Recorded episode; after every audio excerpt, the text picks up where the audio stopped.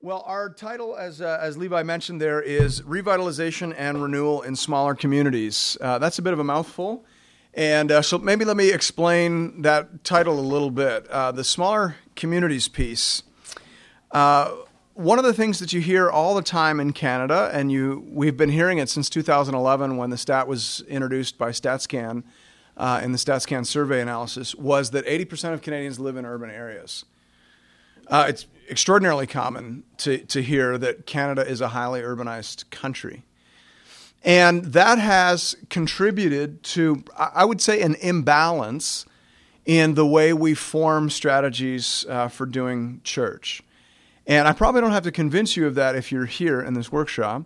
Uh, particularly in our little community, you know, we, are kind of a, an island within the, the now many floating islands of evangelicalism. We sometimes say that evangelicalism you know 40 years ago was like a continent that 20 years ago was hit by a nuclear bomb, and now it's a thousand islands floating in different directions. And and sort of the TGC flag has been planted on one of those islands. Call it whatever you want. You know, a smaller, reformed, evangelical, robust, Bible believing, sovereignty of God enjoying group of people. Uh, and on that little island, uh, urban ministry is is all the rage. And and nothing wrong with that. I, I'm really thankful for people like Tim Keller who are coming up with neat ways to reach cities like New York. I'm really thankful for Dwayne Klein. Dwayne Klein's a friend of mine. I'm preaching at his church on Sunday. And uh, I'm thankful for all the neat ways that, that he's thinking through how to do church in urban areas. But when you dig a little deeper into the StatsCan statistics, you discover that actually 80% of Canadians don't live in places like that. Uh, in fact, StatsCan considers any community with over a thousand people in it to be an urban area. Now, to, to put that in perspective, okay, StatsCan considered everything between the 401 and Lake Simcoe. So, if you can think of the 400 highway there, everything between the 401 and Lake Simcoe as an urban area. Okay, well, I grew up in Kettleby, Ontario. Now, nobody here probably even knows where that is. And quick show of hands. You live in Kettleby, Ontario? Oh, I was going to say, what's your name? Wow. Okay, I feel like we should be friends because there's like 11 people in Kettleby, Ontario. Kettleby, Kettleby, Ontario is essentially a crossroads with a general store where you can probably still rent VHS videos. Uh, and uh, you can mail letters, and that's what Kettleby is. It has a United Church. There's there's a United Church and a post office that does not a city make. And uh, but but Kettleby, Ontario, according to StatsCan, is an urban area. So when you dig a little deeper and you start looking at what I think any reasonable person would consider a city, you discover that actually 14 million Canadians live in what we would think of as major cities. If you broaden that definition out to include places like Kitchener, then it becomes about 50% of the Canadian population. So, somewhere between 40 and 50% of Canadians live in actual urban areas. The rest of us live in smaller communities which, which means uh, we may be a little ahead of the curve in terms of tailoring all of our church strategy to urban areas. I think it would be safe to say that still in Canada, the majority of people do not live in cities, right? They're not buying coffee at Starbucks, they're not fighting rush hour traffic, uh, they're, they're living in smaller communities. And, and so, all, all I'm trying to do, and all this workshop is trying to do, is uh, address a little bit of that imbalance and to speak a little more specifically about how to pursue renewal in certain types of, of communities. Let me also explain what I mean by revitalization and renewal. Um, revitalization and renewal is also a bit of an odd thing to be talking about in, in our little slice of evangelicalism. Most of you will know that in, in our little slice of the world where TGC and, and those sorts of folks plant their flag, church planting is all the rage. And, and, and so the coolest thing to be in our world is a church planter in an urban setting. Uh, so why in the world are you here? Uh, right? This is a conversation about renewal in smaller communities, which is just another way of saying this is the least cool room in the building. Uh, so welcome. Uh, we're glad you're here. But it's also a way of saying, uh, again, I, I, think we may have overemphasized that particular aspect of ministry. I'm very thankful for people who are doing church planting. Our church is planted, uh, and actually, our church has planted several churches over our history. Uh, our most recent plant, uh, actually, uh, Levi is uh, one of the, the, folks on staff at, at, that plant. We're super excited about planting. We hope to plant again. But my point is that's not all there is to do in, in ministry. That's not the only way that people get saved. It's not the only way the kingdom goes forth. And in fact, in many smaller communities, given how hard it is to get land rezoned for institutional use, it is often far wiser and far more efficient to focus on renewal and revitalization. So, again, this workshop is somewhat targeted at that. Uh, let, let, me also just take one minute and um, share some hesitation I have in, in doing this. Uh, I, I turned down the invitation to do this seminar. They wanted somebody to, I didn't choose this title. Um, they wanted somebody to speak on this, and they asked me twice, and twice I said no, for the simple reason that it makes me very nervous uh, to speak about what God has done um, as, as though that can be reproduced somewhere else. Um, you know, here, one of the things that I've learned in, in ministry is that sometimes God works through us, but sometimes God works despite us. And, and so simply sitting down and saying, you know, hey, there was a stretch of time where God was really blessing us, and here's what we were doing, is a risky proposition right? Because you, know those are not always logically related, right? Like like if you got eaten by a lion uh, the day after you ate pizza, it would be wrong for you to say eating pizza increases your chances of being eaten by a lion. Those are, in all likelihood, not related events. And so I have a hesitation to say, here are the five or six things we were doing while God blessed us, and then offering that to you as though there's your magic formula. So please don't hear this as a magic formula. And I would say listen with a lot of discernment and prayer. I may just be describing what we were doing wrong while God in His mercy blessed us. Uh, and, and that may not be helpful. On the other hand, I'm also aware that false humility does as much damage to the church, or probably almost as much as, as arrogant bravado.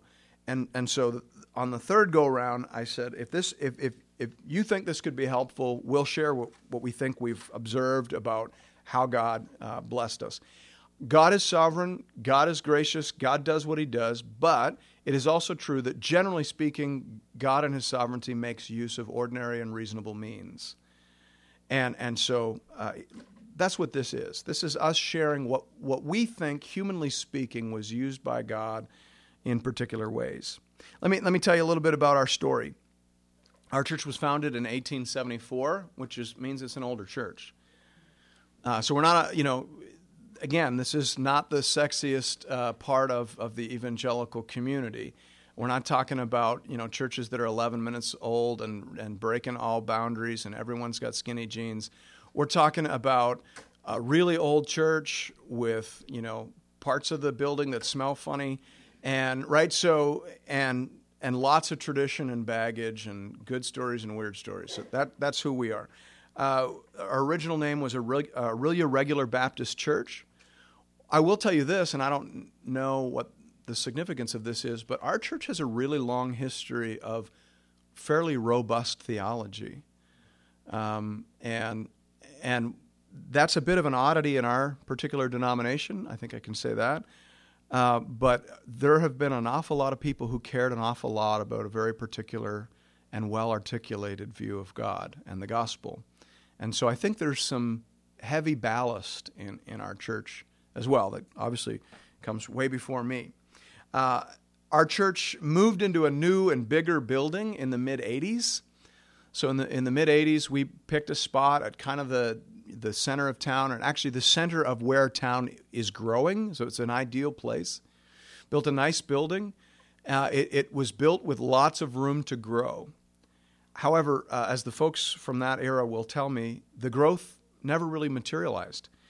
In fact, long term members and board members who we still have some guys on our board who were um, in leadership then will tell you the church began to decline basically as soon as they moved into the building.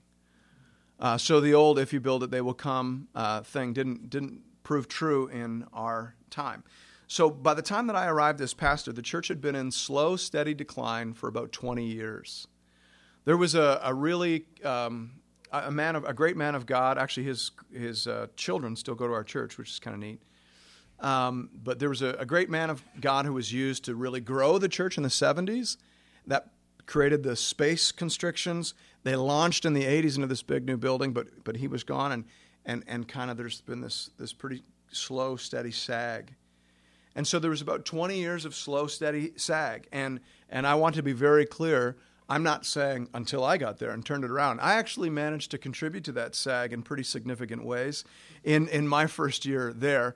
Uh, in my first year, average attendance went from 360 to just over 300. Um, so that that's a pretty considerable sag. I managed to preach lots of folks uh, out of the church. Uh, so let's just be clear about that. Uh, however, in the last nine years uh, that, that, I've had the opportunity to participate, uh, things have really turned around, and our average attendance in our last full ministry year. So um, we do our ministry years from June 1st to May 31st. And as much as possible, I'm going to try and use just actual facts and statistics from our annual reports. And I also want to just pause and say I, I sent this presentation to our board executive to make sure that everything in it was board approved and that I wasn't exaggerating because you know the worst way to get numbers is to ask a pastor. But um, so our, our attendance over the last nine years has, or basically the last eight years has has doubled. Our our attendance in the last ministry year was 600 people on the nose. Uh, so it doubled over an eight year stretch. And our annual operating budget has increased by 350% over that same eight year period. Now, of course, numbers aren't everything, but numbers are one way, just one way of gauging enthusiasm and investment in the ministry, numbers of participation, and, and the amount of enthusiasm being generated. Now, obviously, anytime you hear about numbers, you have to probe a little deeper because a lot of what masquerades as growth in the Christian world is really just sheep stealing. You know, and if you put on a better light show, and if you have better cookies uh, in the welcome area, and if you have nicer carpets and slides in the children's ministry area, you, it's amazing how fast you can grow.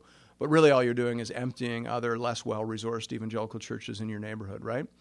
So, let, digging a little deeper, uh, we've had 210 people baptized in the last seven and a half years, and the majority of those have actually been adults. So this past summer, we had over 30 people baptized, and, and I, I asked our office administrator to print out all the names for me while I was preparing this. And the, the overwhelming majority of those are, are adults, meaning they're not, and there's nothing, I rejoice every time we baptize an eight year old. Um, but there's something remarkable about 35 and 45 and 55 year old people converting to Jesus Christ. And for whatever reason, God has blessed us with a lot of those folks. And so a large percentage of our growth, not all of it certainly, but a large percent of that growth has been conversion growth. So God has, has blessed us in some extraordinary and, and entirely unexpected ways. And uh, what I want to try and do is see if there are some principles that we can pull out from that that would be useful to folks uh, doing the same thing or seeking the same thing in smaller communities. But before we do that, I want to speak about some things that I think are common to all renewal and revitalization ministries, regardless of whether they're in smaller communities or larger communities. There is a lot more that I think is common to all renewal and revitalization ministries than is specific to the type of community. We have to be careful not to over exaggerate the uniqueness of our particular context. Well, I operate within an ethnic context in the city. Oh, and I operate within a largely, you know, homogenous ethnic suburban reality. Oh, the gospel is still the gospel. God is still who God is. People are still sinners. Jesus still saves. So settle down, right? Like most of, of what matters is the same across the board. Now, so let's talk first about what's the same, and then we'll get into, you know, that maybe 20% that is unique to smaller communities. So, in, in terms of what I, I think was true in our story as we reflect back on it, and I think you'd find in any legitimate renewal or revitalization story, is number one, an emphasis on Bible preaching. Uh, you know, I, I, think it would be fair to say there's no such thing as a revival or a revitalization or a renewal that doesn't involve people getting humble before the Word of God. Uh, with, without Bible preaching, I, I just don't think whatever you think you have is real, true spiritual renewal. When I first came to the church uh, where I'm ministering now, I, I remember being told that the pastor generally preaches for 25 to 30 minutes. And I thought, okay, well, I'll start at 35 minutes. and I'll keep adding five minutes every six months to a year until they fire me. And, uh, and they never did. Instead, our people developed, uh, and that doesn't mean we are now up to 80 minutes. I, I, finally stopped at 45, but um, you, our people developed a, a, real taste for Bible preaching. I remember when I first came uh, to First Baptist Church in Orillia, an older man who's still in our church, he's in his late 80s now, and uh, he, he had been a, a real pillar of the church. I think he'd been the treasurer and maybe the chairman of the board at one point. He was a real involved guy. He came to me and he said, People are not going to sit for your long sermons. And, and you're setting the bar way too high. You know, you're talking about things regular people don't understand or care about. You need to be more pithy and you need to be more practical. That was his advice. And, and I didn't take it. In, in, in my mind, I mean, maybe I I'm not advocating for this, but in my mind, I thought, you know what? I don't want to do chicken soup for the soul for a career. You know, like I just, I can't give my life to that. You know, five ways to be happy in marriage, six ways to be blessed of the Lord in your finances. Shoot me in the eye. Like I can't do that kind of stuff. And and I just thought I'm going to preach the Bible from cover to cover, and then if if people will not take it and they fire me, uh, let's just go make a lot of money, eat, drink, and be merry, and then die. Because if this isn't true, if the Bible doesn't work, God help us all, it's over anyway. Move on. And I just I had no appetite for chicken soup for the soul. So I just thought, I'm going to rip it. And if everyone leaves, then I'll know this isn't true and I can quit and go make money and it'll be wonderful in the end and we'll die. But you know, the funny thing is, people got hungry for it and people started really eating it up. And what was really cool is about a year ago, this same older gentleman, same guy, came to me and, and he said he had never grown so much so fast in all his life in the church. And then about a month ago, when I was visiting him in the hospital, he had a heart uh, heart failure. Anyway, I'm not a doctor, but uh, it wasn't a heart attack, but a thing with his heart. I'm visiting him in the hospital, and he's got all my little Bible blogs. I, I write regular blogs on um, our daily Bible readings. He's got them all printed out, and he's having his daughter read them to him. These are long, like sometimes I don't read them, and uh, and but he is having her read them, and they're studying it, and and he. So I visited him, and he said, Pastor, I want to tell you, when you first came to our church, I didn't like you and I, I, didn't say this, but I knew that very well. And he said, I didn't like you, and I didn't think you would last. But he said, But I want you to know you won me over, and, and I love the ministry of the word. And, and so, anyway, I just offer that as an encouragement, and also maybe as a bit of a caution, too. I would say if you go to a church that's been raised on chicken soup for the soul, maybe don't next Sunday preach 45 minutes on two verses from Leviticus, but um, at, at least begin slowly but surely moving people in that direction. And if, if the Word of God doesn't do the work of God, then it's not true and you should do something else for a living. But it will. And it, it, it will win people over. Anyway, second thing I think is common to all renewal movements is fervent prayer. Um, I'm, I have planned to tell a story but one of the people in this story, unbeknownst to me, is in the room. So if you don't, Jake, I'm gonna. Is that okay? I didn't know you were gonna be here. I'm gonna tell a story, and I suppose if it's not true, you can ask Jacob. But a number of years ago, there was a young lady in our church who collapsed into a coma quite unexpectedly. She was in wonderful health. She was a student. She was working. Her family was a core family in our church. Her father had been on the board. Um, and so it took our church, it hit our church hard. Why is this happening? Why do bad things happen to good? All those things, right? Her father um, started a prayer initiative where he invited people to meet with him at different hours of the day and march around the church. We were praying. I remember going down and, and praying and laying hands on her while she was covered in a little um, uh, electrical blanket to keep her body temperature low. And and there was constant round the clock prayer at our church. And our church just galvanized. We just were not prepared to let this girl go. And oh, I'm sorry about that. But anyway, it was just a thing, it was a Spirit of God thing. And it was just amazing. I'd never seen a church really just say, We're not, this is not going to happen. And we just stood in the gap and prayed. And it was really neat. Anyway, long story short, baffling the doctors, she woke up from her coma, married this man sitting right there, had a baby who turned two a week ago, and is is doing great. And I'm I'm not uh, smart enough to sit here and, and say, well, this is because of that, and, and we're not certainly claiming credit for that. I'm just saying, through that episode, our church figured out that they could pray. Before that, we had one weekly prayer group with 15 people in it. Uh, now we have over 10 prayer groups with over 100 people in them every week. And it all started then. And uh, that, I think, is always a part of, of biblical renewal. Uh, one, I would like to say one thing about that too. One of our prayer groups that we started in that period was an, a prayer group for our elders. And uh, like most elders groups, we met once a month uh, and uh, did our meetings. But then I thought, what about the other three we meet on Mondays. What about the other three Mondays of the month?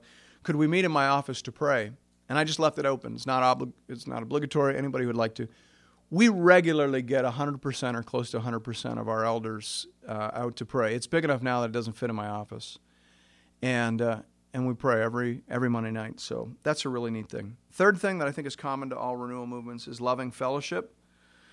Uh, you probably don't need me to say too much of this, and I want to make sure to leave room at the end for questions. But let me just say this fellowship is mission. So often we look at fellowship as almost selfish, like, no, that's just something we do for us. We need to care about the lost. Listen, the lost don't want to join an unhealthy church. And, and, and also, the lost are not compelled by unhealthy church. We, we give credibility to our message by having quality commun- community at our church. And you don't have to be a Bible scholar to notice the connection between community and evangelism in the Bible. All you have to do is read the Bible. In Acts chapter 2, for example, talks about how all were together. They were meeting day by day. They were sharing. It was wonderful. And then, of course, how does that end? It says, The Lord added to their number daily those who were being saved. Um, the church is supposed to be a compelling community, it's supposed to look better and near. Um, and, and, so, fellowship is mission. Fourth thing, uh, again, I won't say too much about this. I'm, I'm sure everybody in this room agrees you need to have gospel focused, need meeting evangelism. And the order in that sentence is really important gospel focused, need meeting evangelism. Uh, gospel has to be priority, right? Hot soup does not a soul save. Now, that's not to say that hot soup is bad, it's to say that hot soup is ultimately inadequate. What makes hot soup missional in any respect is if it draws people near to, to hear the gospel. And, and, and so, on the one hand, I think we need to be very wary of, you know, doing deeds of mercy that aren't connected in an obvious and immediate way to the gospel. But then, on the other hand, let me say something on the other side of that, which is to say that drowning people don't read tracts. Right? And so there, there is a need sometimes for the church to get involved in the immediate in order to speak about the ultimate. And, and so, putting that together, I, I would just say that gospel focused need meeting evangelism is always going to be absolutely critical to churches interested in renewal. Again, let me just tell you a quick story with respect to our church. We just, you know, this this isn't rocket science at all. We we hired somebody actually. We could have done it ourselves, but we ha- we happen to have somebody in our congregation who had done this before. So we hired them to do a community assessment. We had them go around and speak to all the community service providers, churches and government to find out what was being offered in, in our city, in the city of Orillia. It's a city of about 30,000 people, so it's not really a city. Um, and uh, we went around and they had them talking to everybody and what are we offering? What's available? And then we asked, what are the gaps? I mean, because the last thing you want to do is be offering a program that the church down the street is offering. That's not super helpful or efficient. So we said, what's, what's nobody doing? And we were told that there is a fair bit of crisis care for women in Orillia but there is there is no ongoing mentoring or re-education uh, for single parents or for teenage moms. We were told specifically. Orillia has an extraordinarily high percentage of teenage mothers. It's like a multi generational issue in Orillia. And there's crisis care, but nothing in terms of re-education. So we thought, okay, well, that's something we can do. So we created something called Family Circle. It has a very simple mission, providing the benefits of extended family to those who don't have it. So we invite these single moms in. There's usually a breakfast or something. The kids go off and there's something fun for the kids. Moms stay and there's some kind of workshop. Uh, my mother has has taught um, a cooking class how to make a meal out of leftovers. You know, stuff you think is not interesting, but these women are interested in that because they're trying to stretch a, a budget. Then we will always have some sort of gospel presentation and then an invitation to go to the next level. And the next level is we have weekly groups that meet. Like we have one group called Return. And the, the group is run by a, a Christian counselor that we contract with who is specialized in working with folks who struggle with addictions and mental health issues and all that. And it is specifically about how to turn from sin and towards God. And, and every time we do the big gathering family circle, we bring in another handful of women who want to join Return, the weekly stuff. So there's a gathering and there's an ongoing, it's need meeting. You know, we offer real practical things. One time we just hired a couple of hairdressers to come in and cut all the kids' hair while mom and dad were having, or mom was having a skill thing. Saves mom 15 bucks, right? And uh, super useful. So we, we do all that, that kind of stuff, and uh, it's not rocket science. You find a gap and you gospel the gap right? And, and so that's that's what we were doing. Now, all of that, I think, as I said, is specific to probably any renewal movement, regardless of your community, regardless of uh, whether you're multi ethnic or homogenous or urban or suburban. Here's some things that I think are specific to smaller communities. So here's some some counsel that you know we I, I took counsel with my elders and and here's some things we'd want to share with you. We want to say number one, take the time to conduct a spiritual assessment of your church. Um, I think one of the best things that we did providentially was back in June of 2006. Um, we had our first ever elders retreat. And the first thing we did before we start planning and what's your vision and what are you dreaming for our church, and, instead of me just coming in as the city slicker who had just finished two pastorates in the GTA, coming up to this small community in, in Orillia and telling them all my brilliant plans that I might not stick around to execute, right? Instead of doing that, which is what typical, typically we would do as young pastors, we said, well, let's talk about what God has already made us passionate about right ephesians 2.10 says we are what he has made us to do or we are what he has made us created in Christ Jesus to do good works which He prepared in advance to be our way of life. Meaning, God made us with mission in mind, with a particular mission in mind. So sometimes the best way to figure out what God wants you to do is actually to look inside at who God's made you to be. And, and so we did a value audit. And what I did is I just I went to every website of every church I could find and I I copied and pasted their core values. And I, I, so I think I accumulated, I don't know, maybe 40 or 50 core values from different churches. I put them all on pieces of paper. So each piece of paper had one core value. And then in a room like this, I just taped them all up around the walls. And so I asked them to go around and read every core value in the room. And I gave each of the elders in our church eight stickers. I said, you, only get eight stickers. You don't get 40 stickers. So you might like every core value in the room, but you get eight. And I said, I want you to put your sticker on the eight values that you think most resonate with who we are as a church.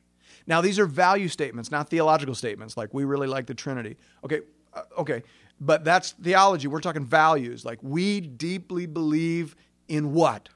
Like, what do we think really matters?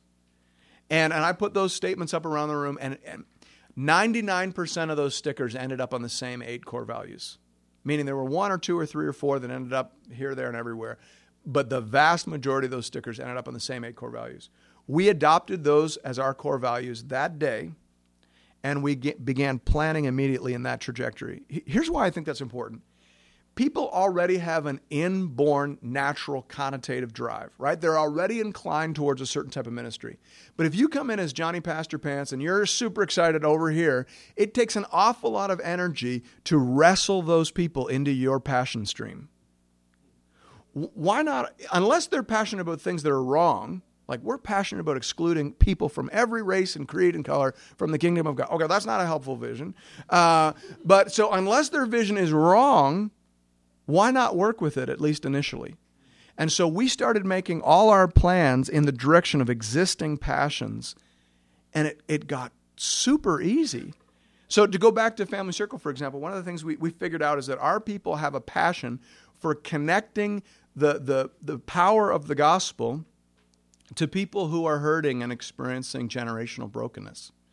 That's like that's in there. They're, they they they look at their town, they see all of this, and they and they have been blessed by God. They have been helped, and they're like, I wish I could take what God has done for me and share it with that third generation single mom who's making the same mistakes her grandmother made that put her there. So everyone's already passionate about that. So we develop a program in the line of that passion. We ask for volunteers. Our first family circle event, we had more volunteers than single moms. We had 70 volunteers.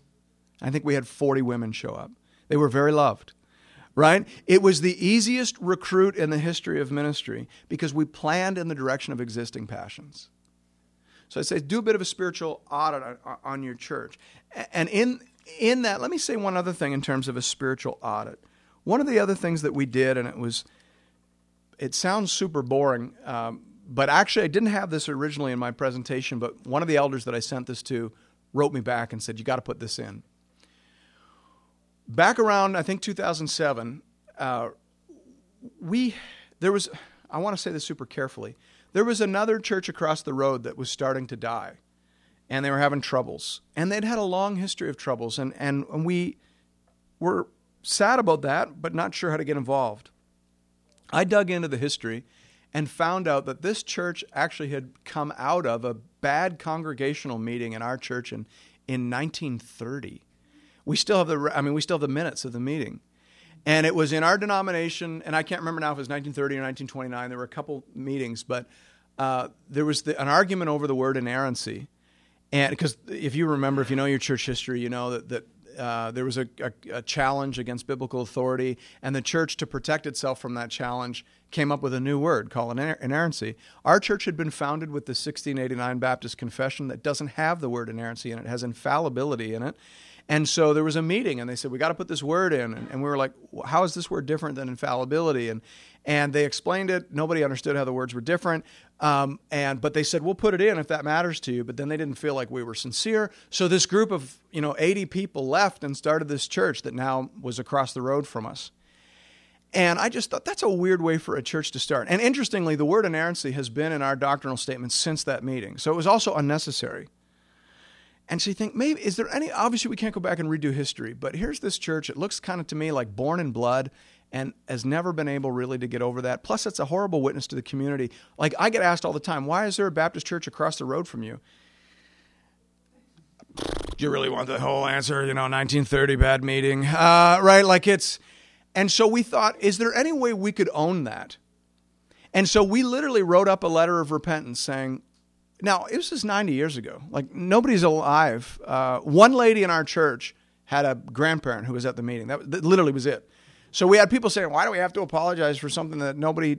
Said, Let's just do it. So we wrote up this thing saying, we did not listen very well in 1930.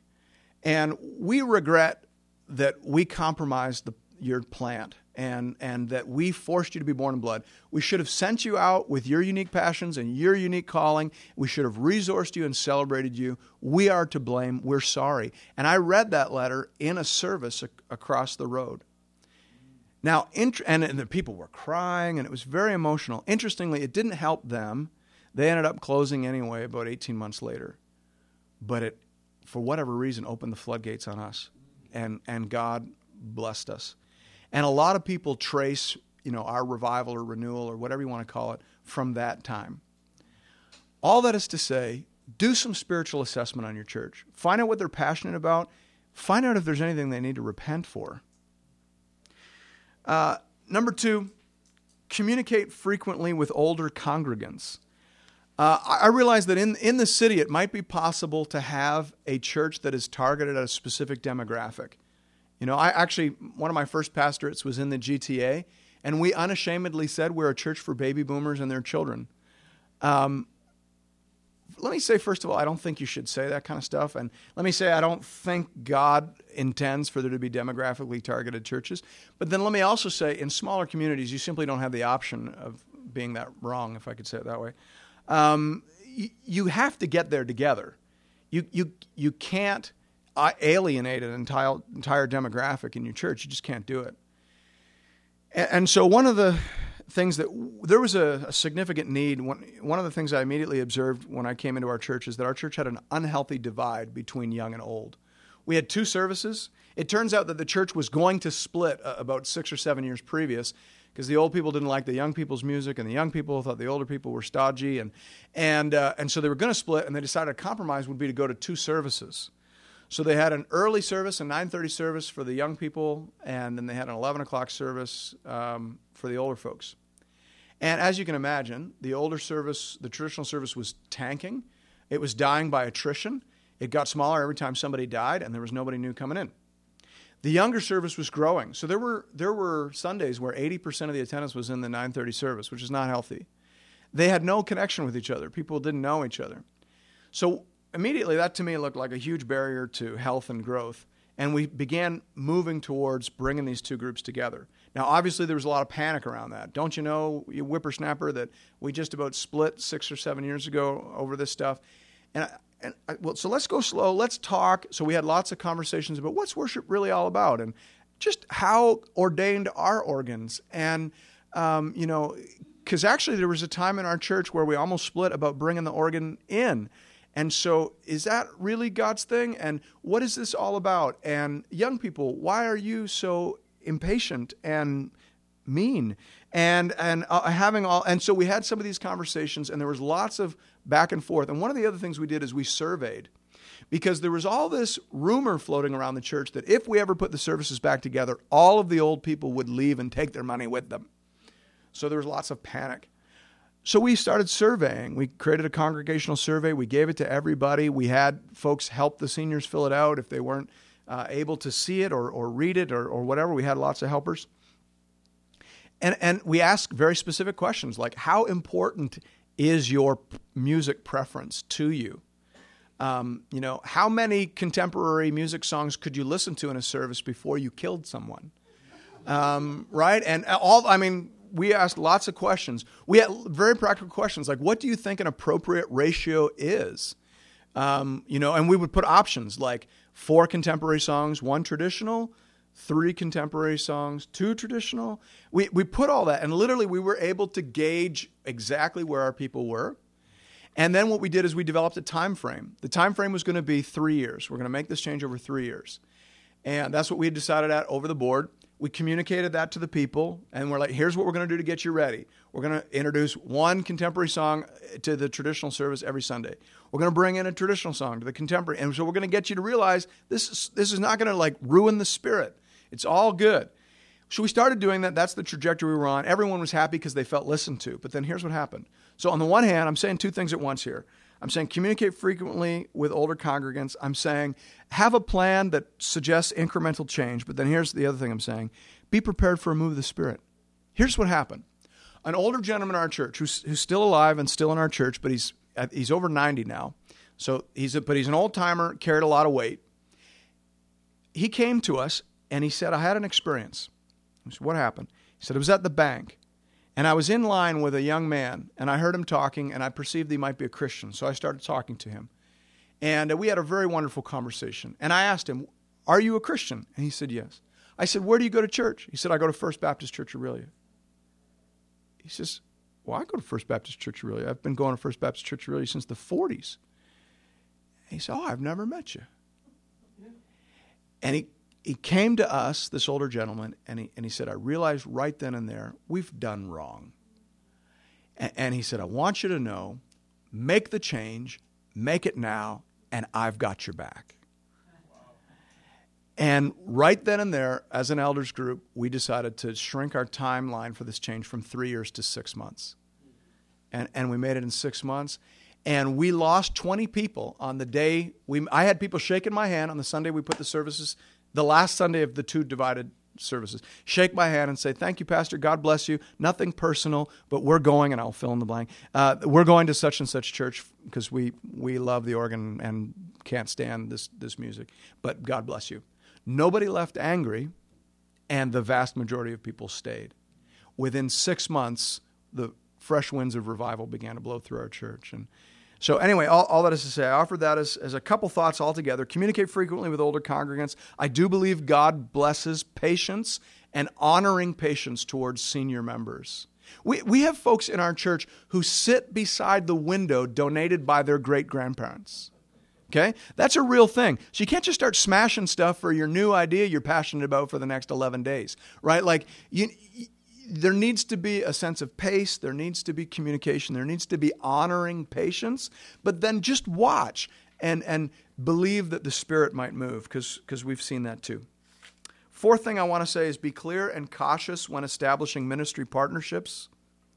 If, if you're a handout uh, person and you're worried I didn't say everything there, uh, the number two is communicate frequently with older congregants. Number three, be patient and incremental when making change, but keep an eye open for exceptional moves of the Spirit. Here's number four be clear and cautious when establishing ministry partnerships. Uh, here's what I mean by that. In a large community, partnering is very easy.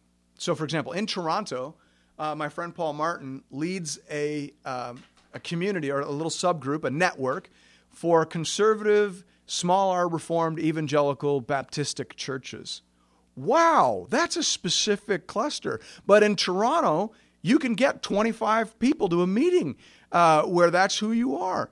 Okay, you can't do that in Orillia. Uh, in, in our community, I felt the pressure when I first got there to partner with everybody.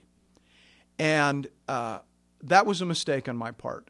Uh, we became known in my early years there as the church as the engine of church unity in Orillia. We gave over $100,000 to to churches of all kinds of denominations and stripes in in our community. We were the giveaway money and cheer for you church.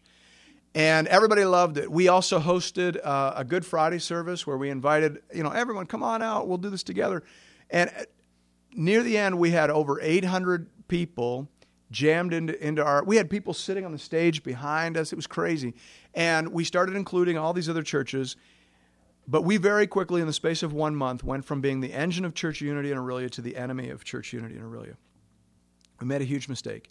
Uh, we, we included too many people and we gave up too much control of this good friday service which was a good friday communion service. And uh, we started rotating I, you know, obviously, if you're going to include people, you have to let them lead. And so I started uh, rotating the leadership of the service, and we rotated the leadership of the service to a fella who's a good guy, but he's he's not us. And um, when I finally got a copy of the service order a week before the service was to take place, there were a number of things that were supposed to happen that I knew our elders would not, our church would not be comfortable with. I had a pastor on my staff tell me flat out he was not going to attend the service. And so we realized, oh dear, um, and so, with just a couple days before the service, we had to pull the plug on it, and we moved it to another church in town. But of course, by that time, you can't get the information out. So we had people coming into the service, and we said after the first song, we basically said, just so you know, this is no longer the Orillia area Good Friday service. This is just First Baptist Church. If you're looking for the Orillia area Good Friday service, it's at that church over there. And we're going to sing a song now while you walk out of this church hating our guts. Uh, I didn't say that last bit, but that's basically what happened. And it was a disaster. And uh, we've been six years mopping that up. But the bottom line here's what I learned. In, in the evangelical world, everybody says they love Jesus, but that doesn't mean all that you think it means. And we do church really different.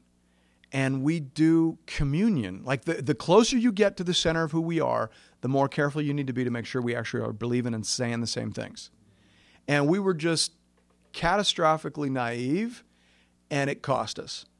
Um, so my caution back to you is to think very clearly, prayerfully, and carefully about with whom and towards what you will partner. We've thought a lot about that, and so we actually ended up writing a very particular and specific document. It's a guideline for church partnerships. It's included in your package as an appendix. It's offered only as a guide to our thinking and our process. If it's useful to you, great. If it's not, stick it in your bird cage. Um, but but there it is. That's sort of the product of, of our thought. Fifth and last, I think it's the last one. It is. No, it's not. This is going to be quick though. Invest in leadership development. One of the things we also discovered is because we're doing something that isn't super sexy right now within our little slice of the world, right? We're doing renewal in smaller communities, not church planting in Toronto we found it hard to attract high quality staff. You know, I would have thought that with hundreds of people coming to Christ and exciting things and a budget that over triples, it would be easy to recruit young pastors. It turned out not to be. They all want to work in church plants in the city. And and and so that was tricky. it, it there, we've had positions in our church that took us almost two years to fill. And uh, so, one, all that is to say, that's just one of the reasons, it's not the only reason, we have really put a premium on in house leadership development. So we have an in-house leadership development for men called the Barnabas Group. It has it's a 40-week process over 2 years. This past year, we had over 30 men involved in the process. It is an incredibly practical. Uh, we teach biblical theology. We teach uh, what is the gospel. We teach how to do evangelism, how to do teaching, how to do preaching. I brought in some of my real live unsaved friends uh, from the YMCA, and I told my friends, I, I was like, they all know who I am. I've talked to them about Jesus before. None of them punched me. That was the criteria. I had to have had a previous conversation with them about Jesus in which there was no swearing or violence. And, uh, and so I brought in some of my real live pagan friends, and I said to these young men in our church, I'm going to sit you at a table. You need to tell them about Jesus. And uh, actually, Levi was one of the guys who participated in that program, shared Jesus. Who was your guy? Was it John Weber? Yeah. It was John Weber. Uh, with my neighbor. You know, John Weber's my neighbor. And, uh, you know, we would talk, putting the garbage cans out, we'd talk about Jesus. He never hit me. So uh, he came over, and uh, Levi told him about Jesus. And, and so we did all that. Then we have a, a women's program called T2 from Titus 2. Uh, I teach that as well. And uh, we have uh, 17 women in that this year, and they are learning a lot of the same stuff. It's about two thirds the same as B2. Uh, there's an emphasis on uh, some specific stuff specific to women, but again, it's about learning the Bible, being careful uh, how to communicate that with other people, the gospel, etc. We're bringing in real live people, and they're doing their thing, and it's awesome. Uh, so we've made a heavy commitment to leadership development. We just hired um, this year an in-house product. It's very cool. What we've discovered is that the people who are most excited about our ministry are the people who've got saved and developed under our ministry right? To somebody looking at resumes on the internet from Toronto, why in the world would I want to go to Orillia, right?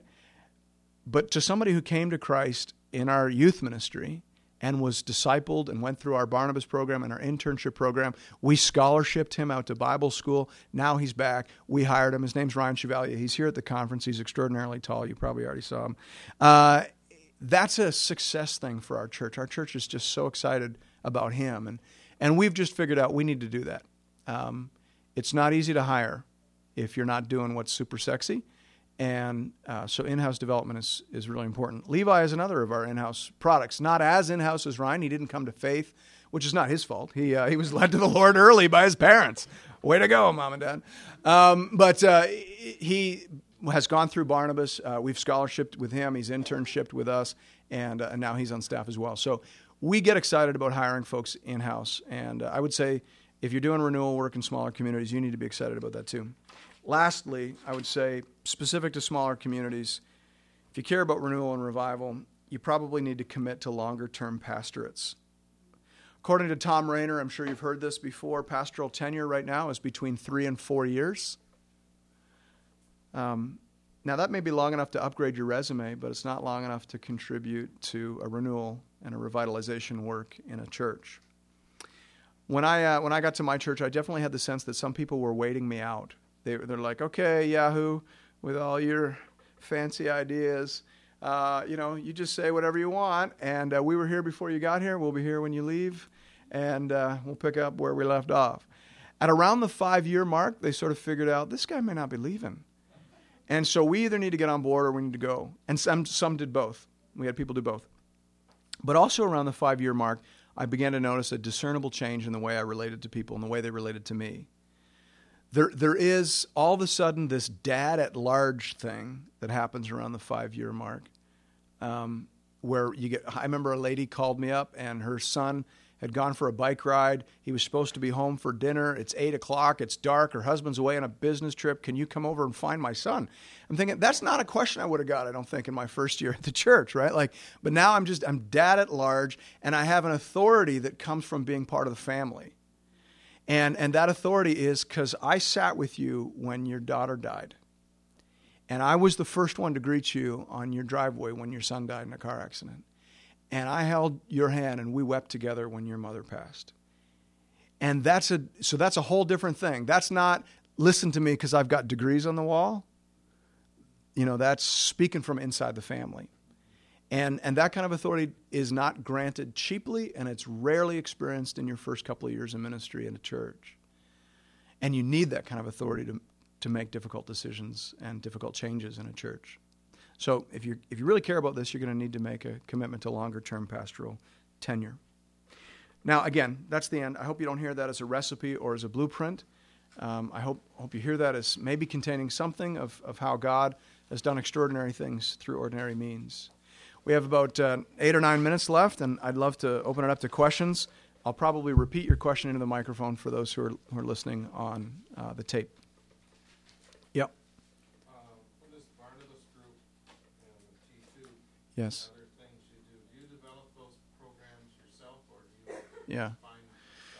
Yeah, good question. Uh, it's it's sort of a combination. So the question was uh, for the Barnabas curriculum and for the T2 curriculum, did we develop that in house or did we borrow it? Uh, yes and no. Uh, James Lawrence wrote some curriculum that we used in the first iteration of the Barnabas group. Um, I forget the name of his organization, or I'd give it to you. Uh, but you could probably type in James Lawrence men- Christian Mentoring or something, and it would pop up. We used that for I think two years, and then there were some good things about it and some things I wanted to do differently. And then after that, I, I wrote my own. Uh, so having come through that experience, uh, we blew it up. We made it a lot bigger. His, I think, is eight or 12 weeks. We do 40. Um, some of his stuff is still in ours. You could probably read through it and spot a few places where you can still see that. But we, we wrote our own stuff. And and for T two, as I said, two thirds of that is is from our Barnabas stuff, and then the first third of it, which is specific to sort of the women in leadership piece, uh, I wrote. That's in house, as well. Yeah. Yes. Uh, I know one of the struggles in smaller towns is young people Yeah. go to school and don't want to come back. Yes. Do you find that you want to? Or sometimes they marry boys they met at school and don't come back. Yeah. So that can happen, and it's really sad. Sorry. Go go ahead. Do you find that there's a, uh, like a pressure to like stay on body or do you feel like there's a there's sort of a, a part of a calling to say Yeah. Well, that that's a good question. We're on both sides of that. So on the because we have a, a college campus in our town, Georgian College has a campus, and Lakehead has a campus. So we get both of that. Like uh, Levi runs our young adult group, and we we have like Matt and Tina Cotton, for example. I don't know if you'd know them, but that's a couple that came up here, I think, to Georgian College. And they started going to our young adult group. They started attending the church service. They actually decided to look for jobs in Orillia. They're from Peterborough, aren't they? Yeah, somewhere. Uh, and they decided they wanted to find jobs in Orillia so they could stay at our church. So we pick up young people. We've had a, a bunch. Uh, we could probably name five or six or seven. Elia Menzies, and we go down the list. The Bouquet Girls. Um, so there's a bunch that have made Orillia their home because they want to go to our church, but they came here for college. Then on the other hand, we lose tons the other way where they go away to uh, college down in Cambridge and meet boys and, and move to to horrible places. Um, so you know that that all happens too. And so I I, I just sort of feel like uh, it's a great opportunity actually to bless other churches too, because our our young people tend to be very well discipled, and so if we can release them into other churches, that's mission for us. Uh, and then we'll go ahead and grab the pagan kids who move up to Orillia for school and and uh, evangelize and disciple them and send them somewhere too. So, yes.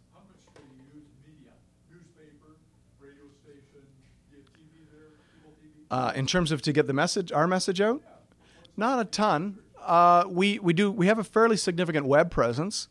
Um, so I we myself and another pastor uh, run a a website that we put a lot of stuff on. It's called uh, adfontes.ca. So www.adfontes.ca.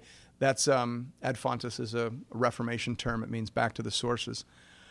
And uh, I think this month we've had close to 10,000 page views on there this month. And so we do a fair bit of web presence stuff, and that gives us a chance to communicate. But we don't do a lot through radio and television. Like we don't um, book airtime on, on the Life 100.3 or anything like that. We do the odd commercial. Yeah. We're living in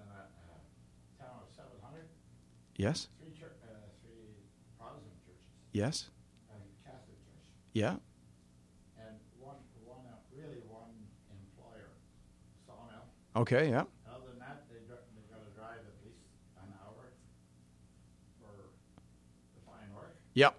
And so it's mainly seniors and a few people on compensation. Yep. And so you're wondering wh- what to do there? That's a, tough situation. Well, the way I kind of look at it is wherever you find people, you, you find mission. So if you've got 700 people in your community, uh, I don't care how old they are. I mean, I don't think the angels dance any less hard for 80 year olds who come to Jesus or, or for eight year olds. I think they're just excited. And, and so I think the church um, needs to look at it that way too. I think there's a, there's a mission for people who want to do good gospel um, ministry in towns where there are lots of seniors. Um, because those sorts of towns sometimes become destination towns for seniors too. Like uh, there's a community not far from us that's sort of a, a seniors destination town. But anyway, I guess all I would say is wherever you are, you have mission. And and the goal I don't think is to build churches of 500 or 600 or 700. That's that's not possible in all communities. I think the goal is to be a place where people are hearing the gospel, so they're they're the word of God is washing over them, the spirit of God is working in them and they're coming to Christ. And then people are being sanctified and grown by the gospel. So the word of God again. Jesus says the same word that saves us in Romans 10. Jesus says in John 17, it also causes us to grow and be sanctified. Sanctify them by the truth. Your word is truth. So there's a word ministry that's spiritually enlivened, that's changing people. Who cares how many? Um, and who cares how old, I would say. Yes. when there's a disconnect between um, the pastor and the board, Yeah. is, do you have any like practical sort of ways that the board can Yeah. kind of compromise? Or, I will say that um, that wasn't in the in this thing, but uh, looking back on it, I, I will say that uh, I, I think when you, as a pastor, if you go into a, a church, your primary target for pastoral ministry should be your board. Like you should look, you should almost figure out your pie of time and effort and energy, and give a huge slice of your pie, the biggest slice, to your board. Because if you don't win them, you're just splitting the church slowly. Um, and and so you know, win your board uh, teach your board, um, pray with your board, and um, that's that's got to be number one. Yeah, I would say. I mean, the vast majority of my time. I don't want to say vast majority. An awful lot of my time is spent with board guys. One of the things I started doing when I came to the church is I just started playing squash with two of the board members. Uh, so I, you know, I played squash with them every Monday and every Wednesday at seven in the morning, and uh, you build friendships, right? And then you start going out for dinner together, and then you start doing this, and and you do that with your board members. Work some of that time in. There's another guy I regularly. There's two other guys I regularly have lunch with, and we talk. And I took a few of them with me on a conference. Uh, those of you who were at T4G this past year, I took. I think it was two vans. Was it two vans of we we loaded our board into buses and vans and took them down to T4G. We grow together spiritually. We worship together. We drive together. We play together. And all of a sudden, once you do that, I look around our board table and all my best friends are sitting there. Okay, that's a conversation that's going to go well. just maybe show some appreciation. It was great.